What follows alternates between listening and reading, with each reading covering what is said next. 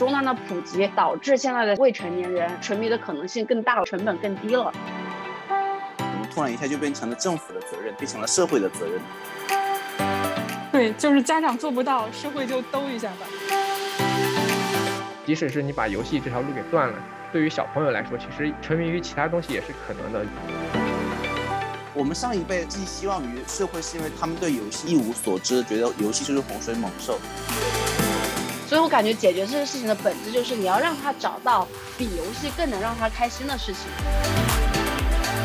而且很多事情都可以给他带来成就感，不一定是在游戏里面打了一个怪啊之类的。现在小朋友其实还蛮孤单的，他就只能去网上了。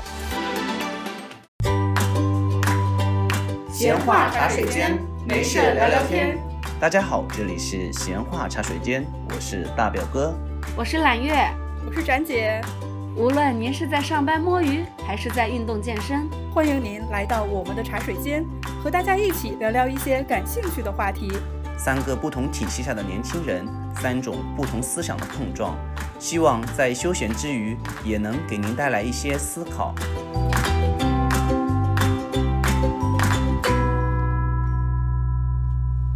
大家好，这里是闲话茶水间，我是大表哥，我是揽月。我是展姐。最近游戏的话题很火热，加上最近有这个未成年人游戏时间限制，然后我们今天请到了我们一位资深玩家的朋友阿蛋，来跟大家分享一下我们平常玩游戏的一些经验和体验。来，欢迎一下阿蛋。欢迎欢迎。大家好，我是玩了很多年网游的阿蛋。没有了吧？啊，我还要说什么吗？哇，资深游戏玩家就是如此的高冷。首先，我们其实想聊一聊最近的一个热点话题，就是关于未成年人游戏防沉迷系统。其实我记得我们在我们小的时候，是不是也有一一套叫绿霸的东西？你们听过吗？没有听过，没听过，没有，求科普。我们都不是一个年代的吗？你们没有听过绿霸？我，完了，零九年的，哎，零九年的东西啊。零九年我已经不受监管了呀，那个时候我就成年了。呃，真的没有见过这个，这个是不是只在局部地区推广了呀？不是，当时所有的电脑全部要预装。那说明这个软件开发或者应用的范围不是很广，至少在我们山东地区就没有见到。我先跟大家科普一下吧，就是现在的工业信息部在零八年的时候，因为当时电脑端可能刚刚兴起，然后就有这种所谓的客户端的网络过滤的软件。目标就是为了保护未成年人，防止他们第一玩游戏啊，第二就是一些成人的网站什么有害的内容，所以就，然后就当时研发这样一套系统，然后这个东西叫绿霸，这全称叫绿霸花季护航。当时在零九年以后，就国家发出通知是说，要求中国大陆新生产和销售的电脑必须进行全面预装，嗯。但是因为当时也是，我不知道你们当时有没有参与这个当时的微博讨论，或者是当时实时的一个讨论，然后大家就反应很热烈，然后就无限期延期了这个计划，大概是这样子的。其实我有一个问题，像这种就是基于硬件的，它怎怎么能判断这个硬件之后是谁在使用呢？它是不是要在那个所有的中小学强制性要求安装呢？这个来。这个我就跟你们讲，这个怎么强制？当时教育部、财政部、工信部和国务院联合发了一个文件，要求各中小学已经联网或正要联网的计算机终端必须安装此软件。呃，那他说的就是还是针对学校和建到教育网络的这个局域网的这些终端嘛？这第一步，第二步是要求在中华人民共和国境内生产或销售的个人计算机。出厂时必须预装，这个风一放出来，大家反弹很厉害。然后就在七月一号前一天，六月三十号，就工信部宣布无限期延缓这个要求。对，因为我看下来，我刚刚也在查这个东西，我发现好像当时推的时候，政府是要求所有的新电脑都要装这个软件嘛，但是好像因为 bug 比较多，就最后就比较的尴尬，就不了了之了。所以我们没听过，应该是正常的。我不知道为什么，大表哥，你当时是有接触过这个吗？它取消预装是六月三十号，然后其实这一部分在零九年的八九月份的时候又进行了一次全网的讨论，嗯，然后这个讨论一直延迟到了一零年初，所以当时我可能大大概零九年上网的时候，大概有有经历过这个讨论在贴吧里面。就是我们刚才聊到了绿霸，这里我们想探讨两件事情。第一个，游戏对未成年人危害有多大，会造成怎样的影响，这是我们想要探讨第一点。第二点就是你觉得会有什么样合适、合理的方式，会真的一方面能够引导呃未成年人去很好的玩游戏，一方面又能限制他们过度的沉迷于其中这个游戏。就包括我们刚才分享的过去的绿霸呀，现在这些一个小时制啊，其实这种东西我觉得，呃，可能利益是好的，但是我觉得实施的方式方法可能还有待商榷。其实我觉得现在大家都在讨论说这个一小时防沉迷制，然后广泛的声音是讲说游戏不是洪水猛兽，以前有什么现在有什么，就是不管是家长还是。小朋友还是谁，其实大家都会知道，说过度的沉迷游戏是不 OK 的。但是大家可能反感的是，说这个事情不应该由你国家来管，不应该由你变成一个规章制度来管。老师、家长会有其他的方式，他不应该上升到一个全民压制性的一个这样的行为来管控这个事情。我觉得这可能是大家抵触比较大的一个事。然后对于我自己是觉得说，因为我也会想到说，我小时候因为女生不是那么爱玩游戏，其实这个还好。但是现在我自己会玩游戏，然后我由此推到我弟弟，因为弟弟现在就会被管得很严。然后我就想说，他到底玩这个游戏应不应该？然后包括结合大表哥你们之前作为男生小时候都玩游戏，说其实在里面可以获得很多其他的不一样的体验。但我觉得这里面有一个点是，在我们那个时候，你玩游戏大部分是通过电脑来玩。那这个终端它本身就有一定的限制性，就你在学校里面你是摸不到电脑的，然后你回家如果家里头没有电脑，你晚上必须要回家睡觉，所以你能够玩到电脑的时间，你能玩游戏的时间，你再沉迷，也就是说放了学，然后晚上可一两个小时，对对对，或者你周末，但是因为现在设备的普及，家里头都有电脑，你晚上偷摸起来，家长也防不到你，然后你。现在更多的普及到手游，人手一个手机，就因为这种终端的普及，导致现在的未成年人在没有自控力的情况下，他沉迷的可能性更大了，然后成本更低了，所以大家对于防沉迷这个事情看得越来越重，以及说我们真的在看这个事情的时候，也并不能就那么简单的说以前有什么什么，现在的人还是活得好好的，然后又把游戏当成洪水猛兽，对对对对对，就其实我觉得环境是有在变的，确实危害力不太一样。你讲到两点，第一个确实它的诱惑力跟以前不一样。就以前通过限制终端，其实就绝大部分就能够限制到你的渠道。比如说像我跟阿蛋那个年纪的话，你基本上就如果家里有电脑的话，爸妈锁死那个电脑的密码，基本上你就不能登录了，你就只能靠各种猜。我相信很多听众朋友从小也是斗智斗勇，是吧？然后第二点的话，确实像南月讲的，就是整个大环境的危害程度它也不一样。就可能现在的那个手游很容易就沉迷进去，一天玩五六个小时。因为其实作为一个成年人了，我们现在也玩各种各样的游戏。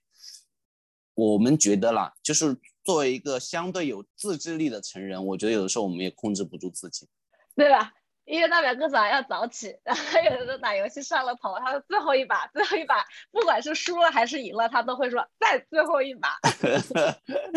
对呀，是的。就比如说我第二天要七点起，然后我本来就玩到十点半、十一点就要睡了，然后可能比如说连跪了几把以后，就想着我一定要赢，赢完一把以后乘胜追击，然后赢完两把以后再来一把，就那种你这种心态是你很难控制的，在那当下的情景下，虽然你后面回想说，哎呀，当时是有点沉迷了，但是游戏这个东西嘛，它有会总会有这种。类似那种及时反馈给你，让你永不满足，所以你就很难控制住自己。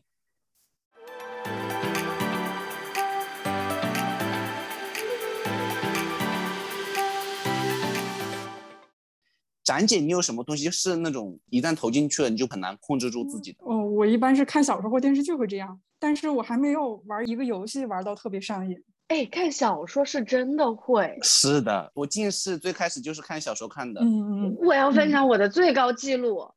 我看《盗墓笔记》整个系列的时候，应该是躺在床上两天，从周五晚上到周日的晚上七点多我才下的床。在宿舍的时候，大学，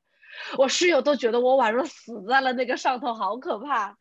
我就说大家都在防游戏沉迷，说到这里好像是没有在防其他的这种防小说沉迷啦什么的这些，其实好像都差不多耶。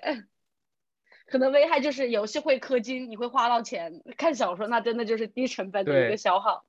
所所以就是对啊，像我们那个时候手机游戏可能没有那么玩的广泛的时候，那个时候很多人就是看小说上瘾，因为他要的设备也很简单，他有个电子词典或者有个简单的功能机，能看 TXT 就好了。然后一看，那个时候我的高中住校的时候，就有很多同学就是一看看一个晚上。中国人对于电子游戏的这种抵触，可能是之前看过一个报道，大概是在零几年的时候，是有一个记者写了一篇报纸上写了一篇文章，这个我有点记不太清楚了，大概就是说。电子游戏是，呃，是鸦片，是洪水猛兽，是资本主义的糖衣炮弹，是吗？对，大概就是一篇这样的文章。但是那篇文章影响力很大，因为那个时候互联网其实也不是很发达，就是靠这篇文章，然后包括一些新闻媒体的报道，然后导致就是说，在像我们这个年纪的父母心中，默认就会觉得就是这个电子游戏是一个不好的东西，然后就导致那个时候大家对于玩游戏啊或者什么是很抵触的。但是近年来就是说。呃，像一些电竞产业的一个发展，它已经不只是单纯的是一个娱乐性的游戏了，它已经慢慢变成一个产业了。然后包括甚至它已经成为亚运会的一些竞技项目了。至于说沉迷这个东西，其实我是这么想的，就说就包括刚刚你们也提到，即使是你把游戏这条路给断了，对于小朋友来说，其实沉迷于其他东西也是可能的。你沉迷于看小说也好，你现在是防防止沉迷于网络游戏嘛，就是你可以在网络游戏去做一个阻断，但是你小朋友还能接触到一些。电子单机的游戏，或者 Switch，或者是各种游戏机或者什么的，他们也会沉迷到其中。所以我觉得就是说，现在这种近似于一刀切的一个政策，到底是好是坏，还有待去商榷。但是我觉得，你既然推出了一个这样的政策，相当于说，比如说我正常的小朋友，我每天可能玩一到两个小时的游戏，但是你现在的政策是我把这一两个小时玩游戏的时间给砍掉了。政府的话，我觉得应该推出对应的一些措施。当我小朋友既不能上补习班，也不能玩游戏，那我这段时间我应该去干嘛呢？怎么了？小孩子的世界只有补习班和游戏这两种选择吗？所以让大家去探索呀。然后我其实我想讲一个点，就是我其实很奇怪，就在我们小的时候啊，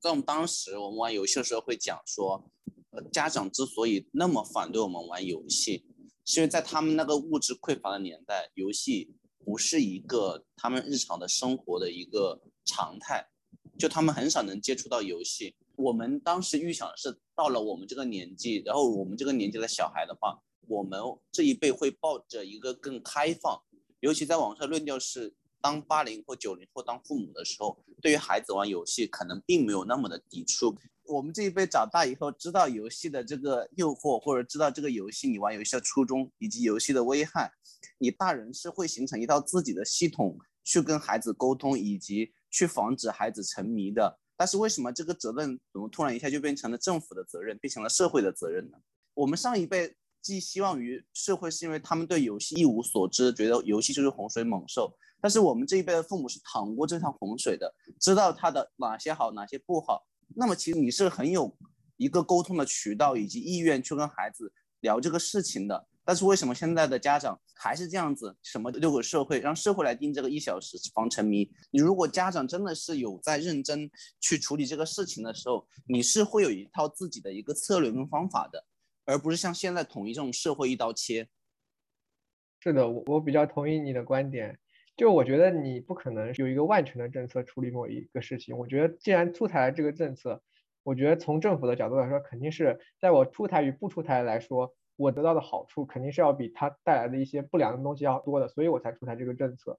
您刚刚说到，作为一个八零后、九零后的家长，你你能够对这个电子游戏有一定正确的认识，你会加以监管。但是可能这只是站在你的角度来说，可能大部分的情况是，有些家长可能就是不想花时间管孩子，或者是怎么样，就觉得。拿一个手机给你，你整个下午你都可以不烦我，你就玩自己的手机就好了。但这种行为，我觉得是对于小孩子的发展，包括其他的发展，我觉得是有害的。所以可能更多的是管控一些这样的一些现象。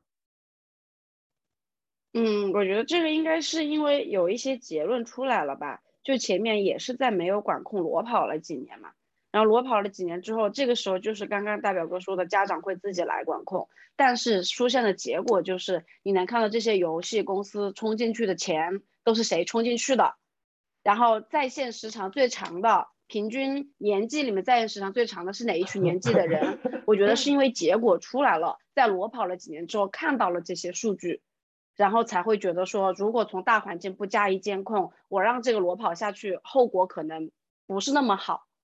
虽然说这个做法有待商议啊，但是就是国家做的这些政策，它肯定是有很多的数据在手上的，而且政策也不是说一开始就出来这样管的。就我们这个市场在非常 free 的情况下，其实已经运行了这么多年了。但是问题又来了，对于这类的家长，今天你觉得孩子烦，丢手机给他让他玩一下午，然后明天政策来了，说孩子一个小时能玩手机，他就会把他丢到别的事情里面去啊，他还是不会自己管。其实孩子的一个成长。我觉得很大责任，家长是要参与进来的。我觉得什么都丢给学校，什么就丢给社会。嗯，对，就是家长做不到，社会就兜一下吧。对呀，啊社会兜底了。哦，对，咱你这个概念真好，社会兜底。但是现在国家不能完全的鼓励这种，就是你要是带不好，你你就别生这种言论和这种思想，真的不能普及出去，人口在减少呀。因为 那如果这样，我问一下我们。可能我们中间最早有孩子展姐，如果你以后有了孩子，他沉迷游戏，你的心路历程会怎样呢？或者说你希望整个社会的应对应当是怎样的呢？哎，我还是希望他是一个有自制力的孩子，就还是每天用一小时玩个游戏，然后其他时间开始学学习，或者动动手做个小机器拼个乐高什么的。不希望把所有的时间都放在网络游戏上。那孩子哪里有自制力啊？哎，那就需要我来帮他规划一下了。如果我的孩子是希尔顿的那种类型的话，那我就不用担心了。很多孩子小时候是完全没有自制力的，所以就需要家长花时间去跟孩子共度这段时光。我觉得这个问题的根本还在于家长，你知道吗？对啊，所以需要家长和政府来限制。哎，有的事情就是放在两个面上来看，结论就不一样。像我是小朋友，我知道这个我就会很烦。但是我每次这种时候，我就会扪心自问：如果我是家长，我就会很支持这个。然后再换成第三方，如果我是政府，我可能其实也想不出更好的方式了。对，嗯。而且游戏开心在当下，就往往也会有种被掏空的感觉。其实很多别的方式，它是当下可能很开心，回味的时候也很开心的方式，需要家长跟孩子一起去探索的。是的，嗯。其实我会习惯用比较打引号的市场经济来看这些事情。就为什么小朋友喜欢玩游戏？因为游戏让他开心。那一直都说自制力，自制力在我这里它就是一个比较难做到的事情。就我会倾向于说，你就去做你开心的事情好了。所以我感觉解决这个事情的本质就是你要让他找到比游戏更能让他开心的事情，或者最起码跟游戏同等开心的事情能有好几个，他能够来选择来替换。嗯，而且很多事情都可以给他带来成就感，不一定是在游戏里边打了一个怪啊之类的。哎，这个我同意。之前有看到过一个说法，说人类进化进入农耕文明的一个最大的一个体现，就是人有了延时满足，就不像那个茹毛饮血的年代，我当下杀了一个野兽，我当下就要吃。人到农耕时代之后，知道春种秋收，我要过一段时间才能体会到这个愉悦。所以感觉游戏这种当下的即时满足感，包括我为什么刷抖音，我有时候有点瞧不起我自己，不是因为别的觉得抖音 low，就是你突然觉得说作为一个人，作为一个 human beings，好像退化了。但是有的时候家长就是要刻意去引导啊，因为孩子是不知道当下满足跟延迟满足的区别的，而且很多时候所谓的自制力，一定程度上就是你愿意牺牲当下去做一个延迟满足。这个是需要在家长的引导下，让孩子去自主探索以及去学会的一个过程。这个我觉得是一个蛮长的一个课程，就需要家长跟孩子共同去完成。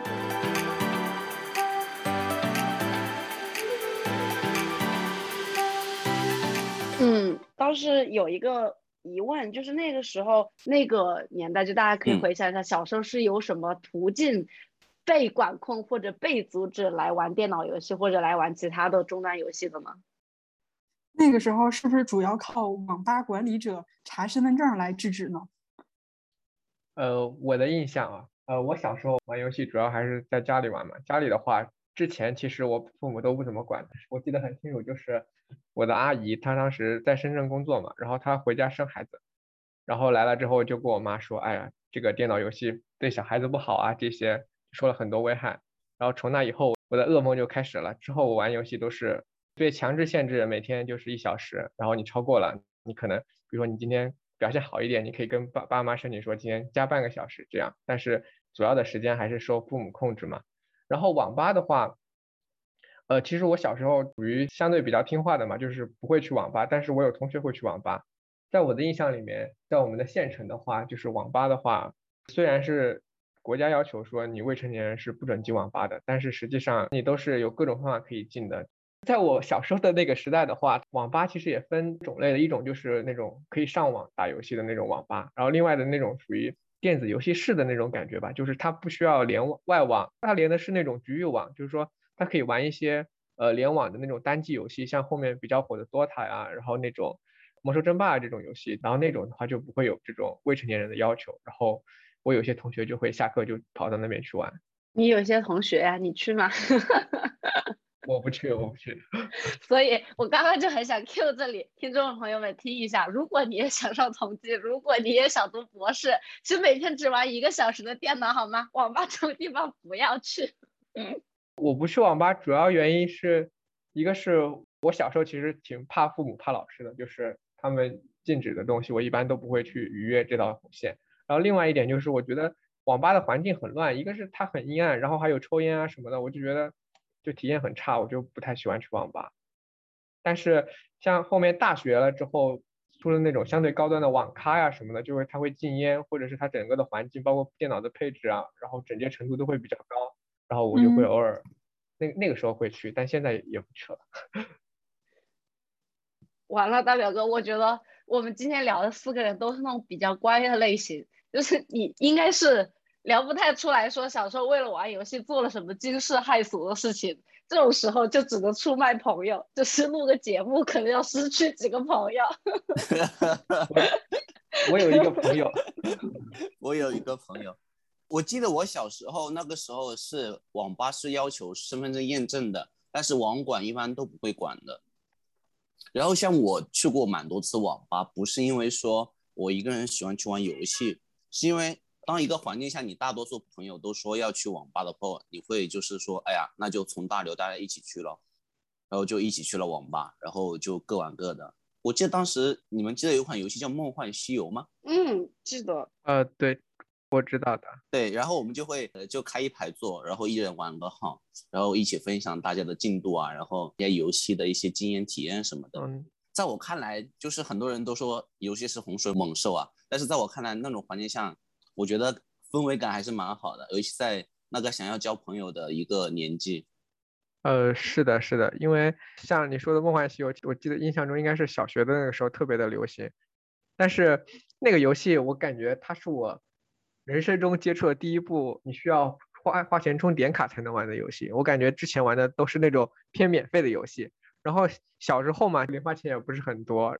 我当时小时候的话，是我妈是老师嘛，然后我们是相当于是住在那种教师的那种一起的那种房子里，然后就有很多和我同龄的人。我们当时玩的时候，因为没有钱充点卡，那个我记得梦幻西游是十级之前是免费的，所以我们在十级之前，嗯，就在那个有限的那个环境里面玩了很久很久。但是因为大家都是一起玩，所以还也还挺开心的。我这里分享一个不一样的角度，好不好？就是我当时玩《梦幻西游》的时候，这是我第一次意识到每个人玩游戏的目的是不一样的。我记得当时玩《梦幻西游》的时候，它有根据《西游记》有各种场景的设置嘛，包括有仙界、人界啊，呃，十殿阎王什么的各种风格都有。然后当时一个朋友就他带我第一次玩那个这种类似的游戏嘛。我们那一排很多人都在很激烈的去找人去 battle，就是他们会找人去打架，然后赚经验，然后用经验再去买装备嘛。但是我有一个朋友，就带着我玩的那个朋友就跟我说：“你看看那些设计者们，就是设计这些人物啊，设计这些环境啊，设计设计这些场景啊，你不觉得在里面就这样来回这样走就是一种享受吗？这是你现实中间体会不到的一个沉浸式的体验。”为什么你不进去就是很随机的自由式的探讨呢？他觉得我在作为一个玩家，我在里面自由探索本身就很有意思。就我去欣赏这个周围的环境，以及我欣赏周围这些游戏设计者设计的东西以及巧思，已经让我很满足了。你刚刚说的其实我深有体会，因为像我玩的游戏其实很多都是 MMORPG 的，多人在线角色扮演嘛，相当于是你会选择一个角色，然后你可以是那种打怪升级的，你相当于是。呃，慢慢去培养这个角色，你让他慢慢变得更强，或者是什么样的这这种模式的那种游戏，我会比较的喜欢，因为我感觉一个就是比较享受这种培养的过程，你打到一件好的装备，或者说你完成一下某项成就，你会觉得比较有成就感，比较开心。然后另外就是这种游戏的话，我觉得它是会带一点社交属性在里面。我觉得像游戏的设计者，他包括特别是最近几年的这种类似的游戏，它都会。增加这种社交的部分，让你更多的与人去互动。你可能需要你做一个任务，你不是说你一个人就能完成，你需要和人组队，然后你甚至还需要和人沟通。然后我觉得这里面会有一部分社交的元素。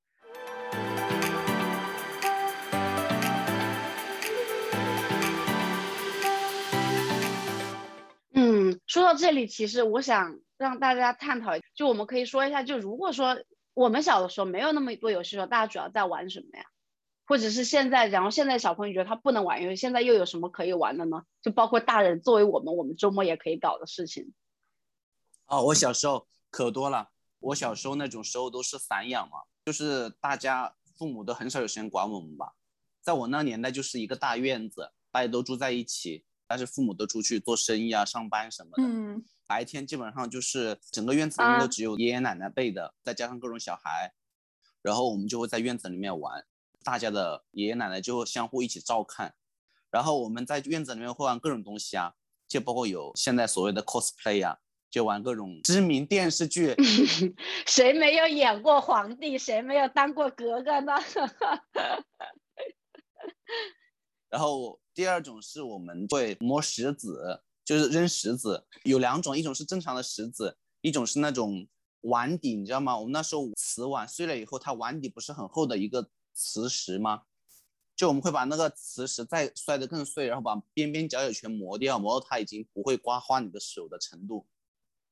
然后就是正常的玩石子，就是比如说你拿了五颗，对不对？丢一颗在空中，然后在这个落地的瞬间，你要把剩下捡起来。哦，知道知道知道。然后另外的话，我觉得可能还比较有印象的，嗯，就是丢沙包了。嗯，我们都玩过这个。对。这个我们也玩过，就是我们会自己用那个小麻布袋子缝一下沙包，用爷爷奶奶帮我们缝，里面丢沙子，然后我们就分为两队，就中间站两个人，一边站一个人，然后丢，砸到谁了，谁就退出这个比赛，就输了。所以你们那个时候幸运的就是因为有一群可以一起玩的伙伴，然后都是户外的游戏。对，这个那展姐呢？展姐，你小时候也在这种院子里头长大的吗？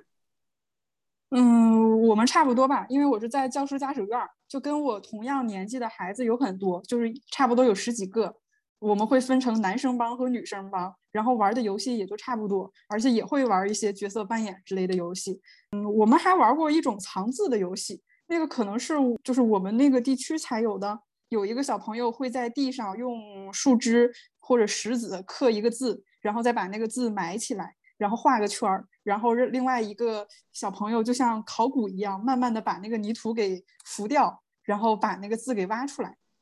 有这么一个比较特别的游戏哦，就尽量要把新填的土抹开，但是又不破坏原有刻的字。对对，到底是教师职工小区，就是满满的文化气息，有没有？但是丢沙包什么的，我们也都会玩了。前些日子我回家，然后我堂哥堂姐他们的孩子其实也在一个小区嘛。他们就开始四脚着地在地上跑来跑去，然后我就问我姐他们在干啥，我姐说他们在玩汪汪队呀，因为他们都是狗狗，他们是汪汪特工队，然后我才知道啊，就是那动画片是吗？对对对，就是那个动画片，他们就幻想自己是一群狗狗，然后每天去解决各种各样的问题，也很好玩。就其实小朋友快乐其实都很简单，然后我小时候其实也跟展姐是一样，就是那种教工的院子里也是很多同龄人，也都是那种户外的活动吧，就是。捉迷藏玩的很多，然后丢沙包啊，还有一些其他的打弹珠什么的。另外还有就是我记得很清楚，就是当时我们那有一个年纪比较大的人，叫小名叫东东吧，然后那些老师就叫我们叫冬瓜军团，然后就是会到整个学校里面到处跑，然后穿山越岭、挖石开洞，然后建自己的什么秘密基地。现在想起来还挺有意思的。其实小时候很多这种活动，就包括我们过年的时候会一帮小朋友一起。就买烟花，然后大家一起放，其实也还挺开心的。但其实我感觉现在应该也有，只是可能就小朋友在一起玩的嗯方式可能会不太一样，但是也有这种，包括我们小区楼下不前面有一个那种类似于小的那种嗯儿童乐园嘛，每天下午也是有一堆小朋友在那，也是玩的挺开心的。但是这个其实我是有经历过你们的那个，因为我在读呃学前班以前，我是住在院子里头的，因为可能稍微比你们小那么个几岁啊，所以时代略不太一样。所以我小的时候就是你们刚刚说的那种，就是小朋友在院子里头玩。但是之后商品房流行起来，因为那个时候大院你父母都是认识的，你们才会在一个院子里头，就天然的小朋友爸妈都熟悉，也知道这孩子不坏或者怎么样。但我从我读书之后，为了方便读书，就住去了商品房。之后，你整个小区里的人，大家之前都不认识，各种各样的人都可能有买房子来的。然后小区那种高楼的形式，就导致它不会像之前住大院的时候，楼层没有那么高，大家比较容易到院子里来。就明显的感觉到，我从小学进了小区之后，就跟大院里面环境就不一样了，就不存在刚刚大家说的那么轻松的可以找到那么多的小伙伴一起出来玩。嗯。所以我觉得现在的孩子也有这个问题。对。然后小的时候，大家兄弟姐妹也多，就是表兄表弟各种，因为爸妈那一代的姊妹多嘛，所以堂兄表兄什么这种就很多。但是现在又独生子女这搞的，现在就好像，然后很多人又去外地发展，就好像很少有说你的姨妈呀什么各种，大家都在一个城市里头，然后大家又生了孩子，还都差不多大。现在小朋友其实还蛮孤单的，他就只能去网上了。是的，是的。这点我感觉特别的深，就是我那个阿姨，她在深圳，她生了两个儿子，正常来说他们是有陪伴的嘛，但是以我见到他们那个就情况，基本上都是要么就是去写作业，写完作业就是玩手机，就是玩游戏，而且他们玩游戏玩的可厉害了，现在小朋友接受能力真的很快，包括我现在比较支持防沉迷的这种政策，也有一部分就是因为我看到他们这个现象，让我比较受震撼的就是。我那个小弟弟也就刚上幼儿园吧，大班左右，然后跟他哥哥一起玩玩吃鸡，然后他开始说脏话，你知道吗？我觉得这个是我看到的让人挺不舒服的一个现象，因为我觉得你正常来说，如果说你在你的同学圈子里面，或者是你在你父母圈子里面，我觉得你是不会听到这个词的。我觉得你要接触只能是在这种网络的世界。对于这种小朋友来说，他们也不知道什么是对的，什么是错的，他们就是哎，其他人都这么说，那我也跟着说。这个时候也需要网络游戏公司做一个过滤系统，自动屏蔽脏话。绿霸是吗？花季护航绿霸，护护您健康成长。突然有一丝愧疚，我可能在游戏里面影响了一些小朋友。我打游戏就很喜欢爆粗，但是这个对于成年人来说就有点那个啊。我有的时候就是你打农药，有的时候就是蛮生气，你就是想说一句傻逼，你就会发现发不出去，你这也是有点恼火。是的，是的，现在有些游戏真的它的敏感词汇特别特别的广。就是我觉得我们有一个话题永远绕不开，就是分级，不管是之前我们讲的一个电影分级、电视分级，包括现在的游戏分级，是因为你把小朋友跟成人放在同样一个竞技的一个框架里面，就是天然的不公平。你可能为了保护小朋友的话，你会牺牲掉成人的利益。那如果你为了保护成年人，你就会牺牲掉小朋友成长的一个代价。这是一个很难去双方平衡的事情，因为本身天然的在游戏的框架里面，成人的需求跟小朋友的需求它就是不一样的。嗯，我觉得道理是这个道理，但是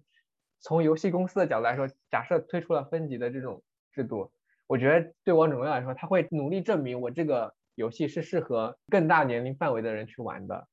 就是我觉得在资本的推动之下，他不可能说你真正做到，你像你如果说我想玩玩玩王者荣耀，禁止小学生进来，我觉得也是不可能的。资本想要做社会主义铁骑，会教他做人。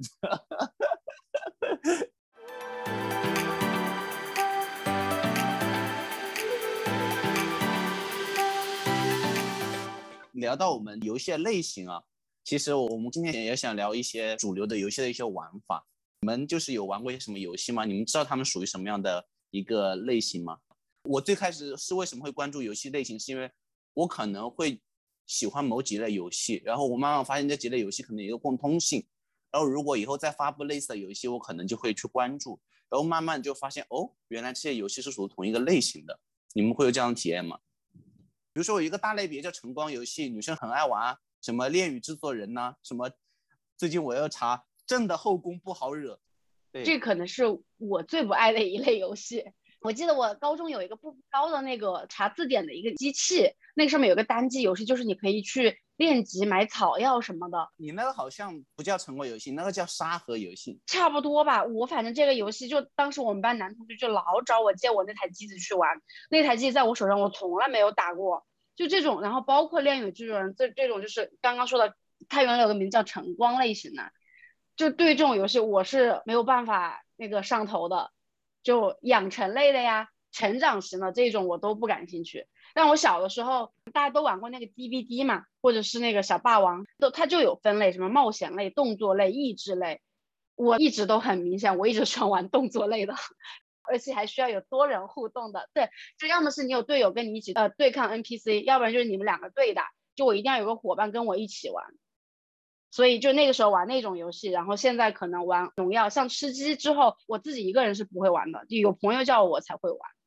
然后像什么消消乐，我有一个大学的同学，女生，她消消乐从大学到现在已经七年多了吧，都不知道到几千关了还在玩，哇，我就觉得震惊。我女朋友也是这样，然后包括我有个高中同学也是这样，就消消乐玩的特别特别多的。我那朋友我觉得他到五千关了吧。那展姐呢？我不玩消消乐哦，我好像玩过一阵子，但是很快就弃玩了。我比较喜欢玩的游戏，就是曾经一度喜欢的，就比如说刚才说的那个《恋与制作人》，那个我很认真的玩了两年，那个就是花钱养四个野男人的故事。然后我就是 氪金了没？展姐充钱了没？我氪金了。嗯，对，而且他情人节的时候会有活动。我可以买我跟他专属的互动，哎呀，嗯，你知道他有多贴心吗？就是前些日子我已经离开那个游戏已经快一年多了嘛，但是那个游戏还会给我打电话，然后我在里面粉的那个跟我互动最多的那个男主角，他会给我打电话。然后说那个今天晚上有空吗？我已经很久没有见到你了，改天我们一起去哪里看一看星星吧。而且就是他，而且这个游戏有多么好呢？就是，嗯，我当时我也是单身，然后有一天早上起来，外面下雪了。这个时候，游戏里的他就会结合外界的天气变化环境，就会说今天风很大，天气不好。我下了班之后，我骑摩托车来接你。我的妈呀！就是那种现实中的。我的天！而而且我真的是喜欢到了会参加他跟肯德基或者跟其他那种，就是我会去肯德基买一个套餐，那个套餐里面会送那个我喜欢的角色卡。然后我就会跟店员说：“我想要白起，我想要白起。”就特别羞涩的指出了我喜欢的那个人的名字。然后他会在肯德基里再给我打个电话。我还把那个游戏里边角色的名字改成了我自己的名字。这样的话，他会说：“亲爱的小展，今天开心吗？”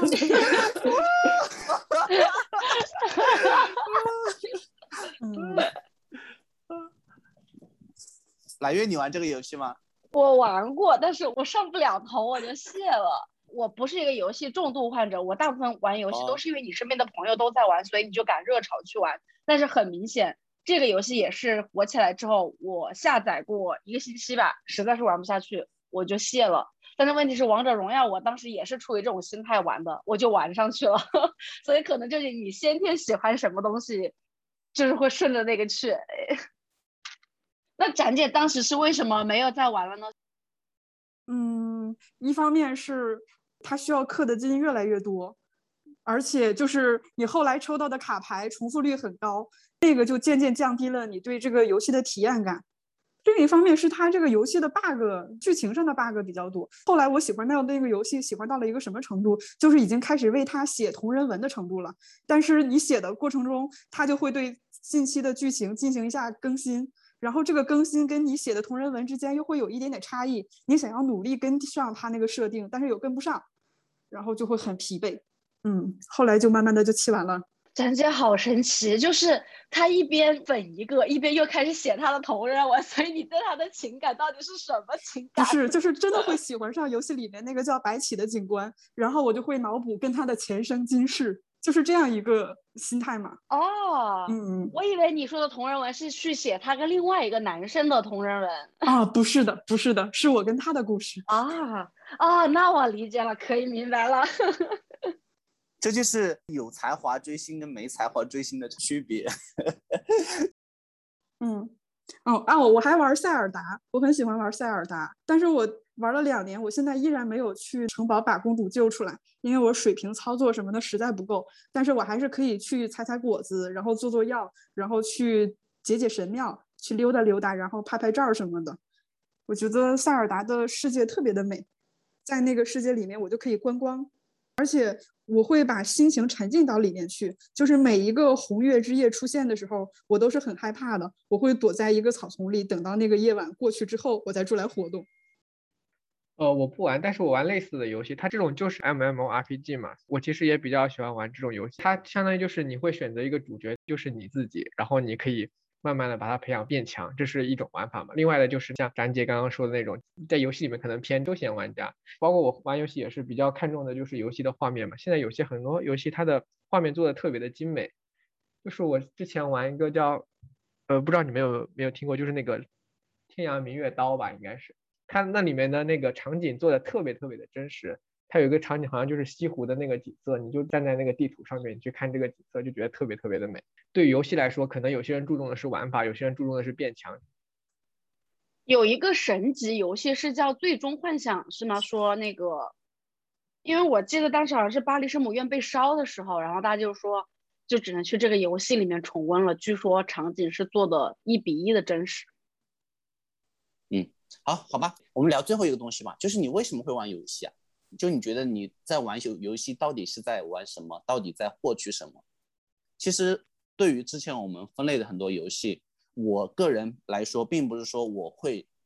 完全痴迷于某一类。我是喜欢，比如说不管是哪一类游戏，呃，我的朋友在哪里玩，我是愿意为了我的朋友去那边玩，然后大家在一起，我觉得玩游戏的时候唠唠嗑、聊聊屁什么的，我觉得都很喜欢的。我觉得游戏对我来说是一种线上的社交的一个体验。这是我玩游戏的一个很大的一个得到满足的地方。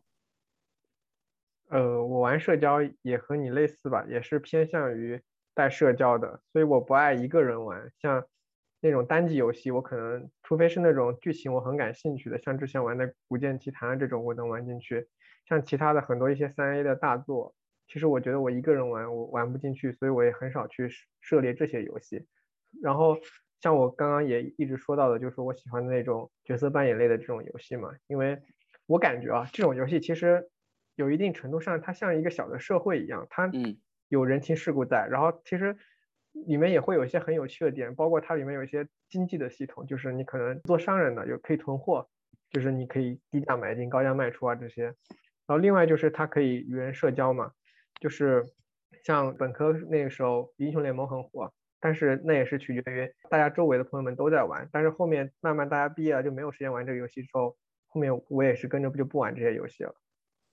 我玩游戏刚刚说就是我的目的可能不太是社交，我只是为了跟现实生活里的朋友延伸一下沟通的维度，就因为大家都在不同的地方嘛，见面实在是有点难，所以就是你要跟你以前的朋友维持互动，就只能通过线上。所以我玩游戏就也很少跟陌生人打，或者说通过他去社交什么，就都是认识的人约好，大家才会上线。百分之八十的情况吧，就除非是心情不好，你没真的没事儿做或者怎么样，一般就是朋友叫上线，或者你约到了朋友才一起上线的，就有点像就朋友聚个会的感觉。对，实在是太难约了，大家天南地北的。不过我觉得你讲的一个点是很对的，就是现在社会人跟人的物理距离。变动的越来越频繁了。你像我们小时候一个大院子的那种情况真的很少了，就可能现在比如说像我外孙女一样，他们可能比如说住同一个楼层、同一个单元的人，可能过段时间就全家搬家了，就可能以后就只能靠网络连接了。这种情况真的很普遍的。现在，就他们从小就要体会到这种整个社会关系的一个物理距离在随时变化的一个过程，所以说可能网络距离反倒成了可以拉近大家关系的一个渠道。嗯。好了，我们今天就聊这么多了。今天主要是由最近很火的一个国家发布的未成年人游戏防沉迷系统开始做了一个引申，我们聊了一下这个系统的一些呃利弊，讨论了一下我们自己的想法。当然了，我们也由此回忆到了我们目前在玩的一些很好玩的游戏，然后我们也聊到了我们从童年起大家玩的各种有意思的一些小游戏。当然，如果听众朋友们也有类似的一些回忆的话，也是一个很美好的记忆。然后最后我们集中聊了一下，我们到底为什么在玩游戏，以及我们玩游戏到底想获得些什么。如果听众朋友们听完我们这一期有很多共鸣的话，也欢迎到我们的评论区或者私信我们进行留言和讨论。然后今天我们的节目就到这里了，感谢大家的收听，然后也感谢阿蛋非常有意思的分享，跟大家也进行了一些深入的讨论，谢谢大家。这里是闲话茶水间，我是大表哥，我是揽月，我是展姐，我是阿蛋，我们下期再见，拜拜，拜拜，拜拜。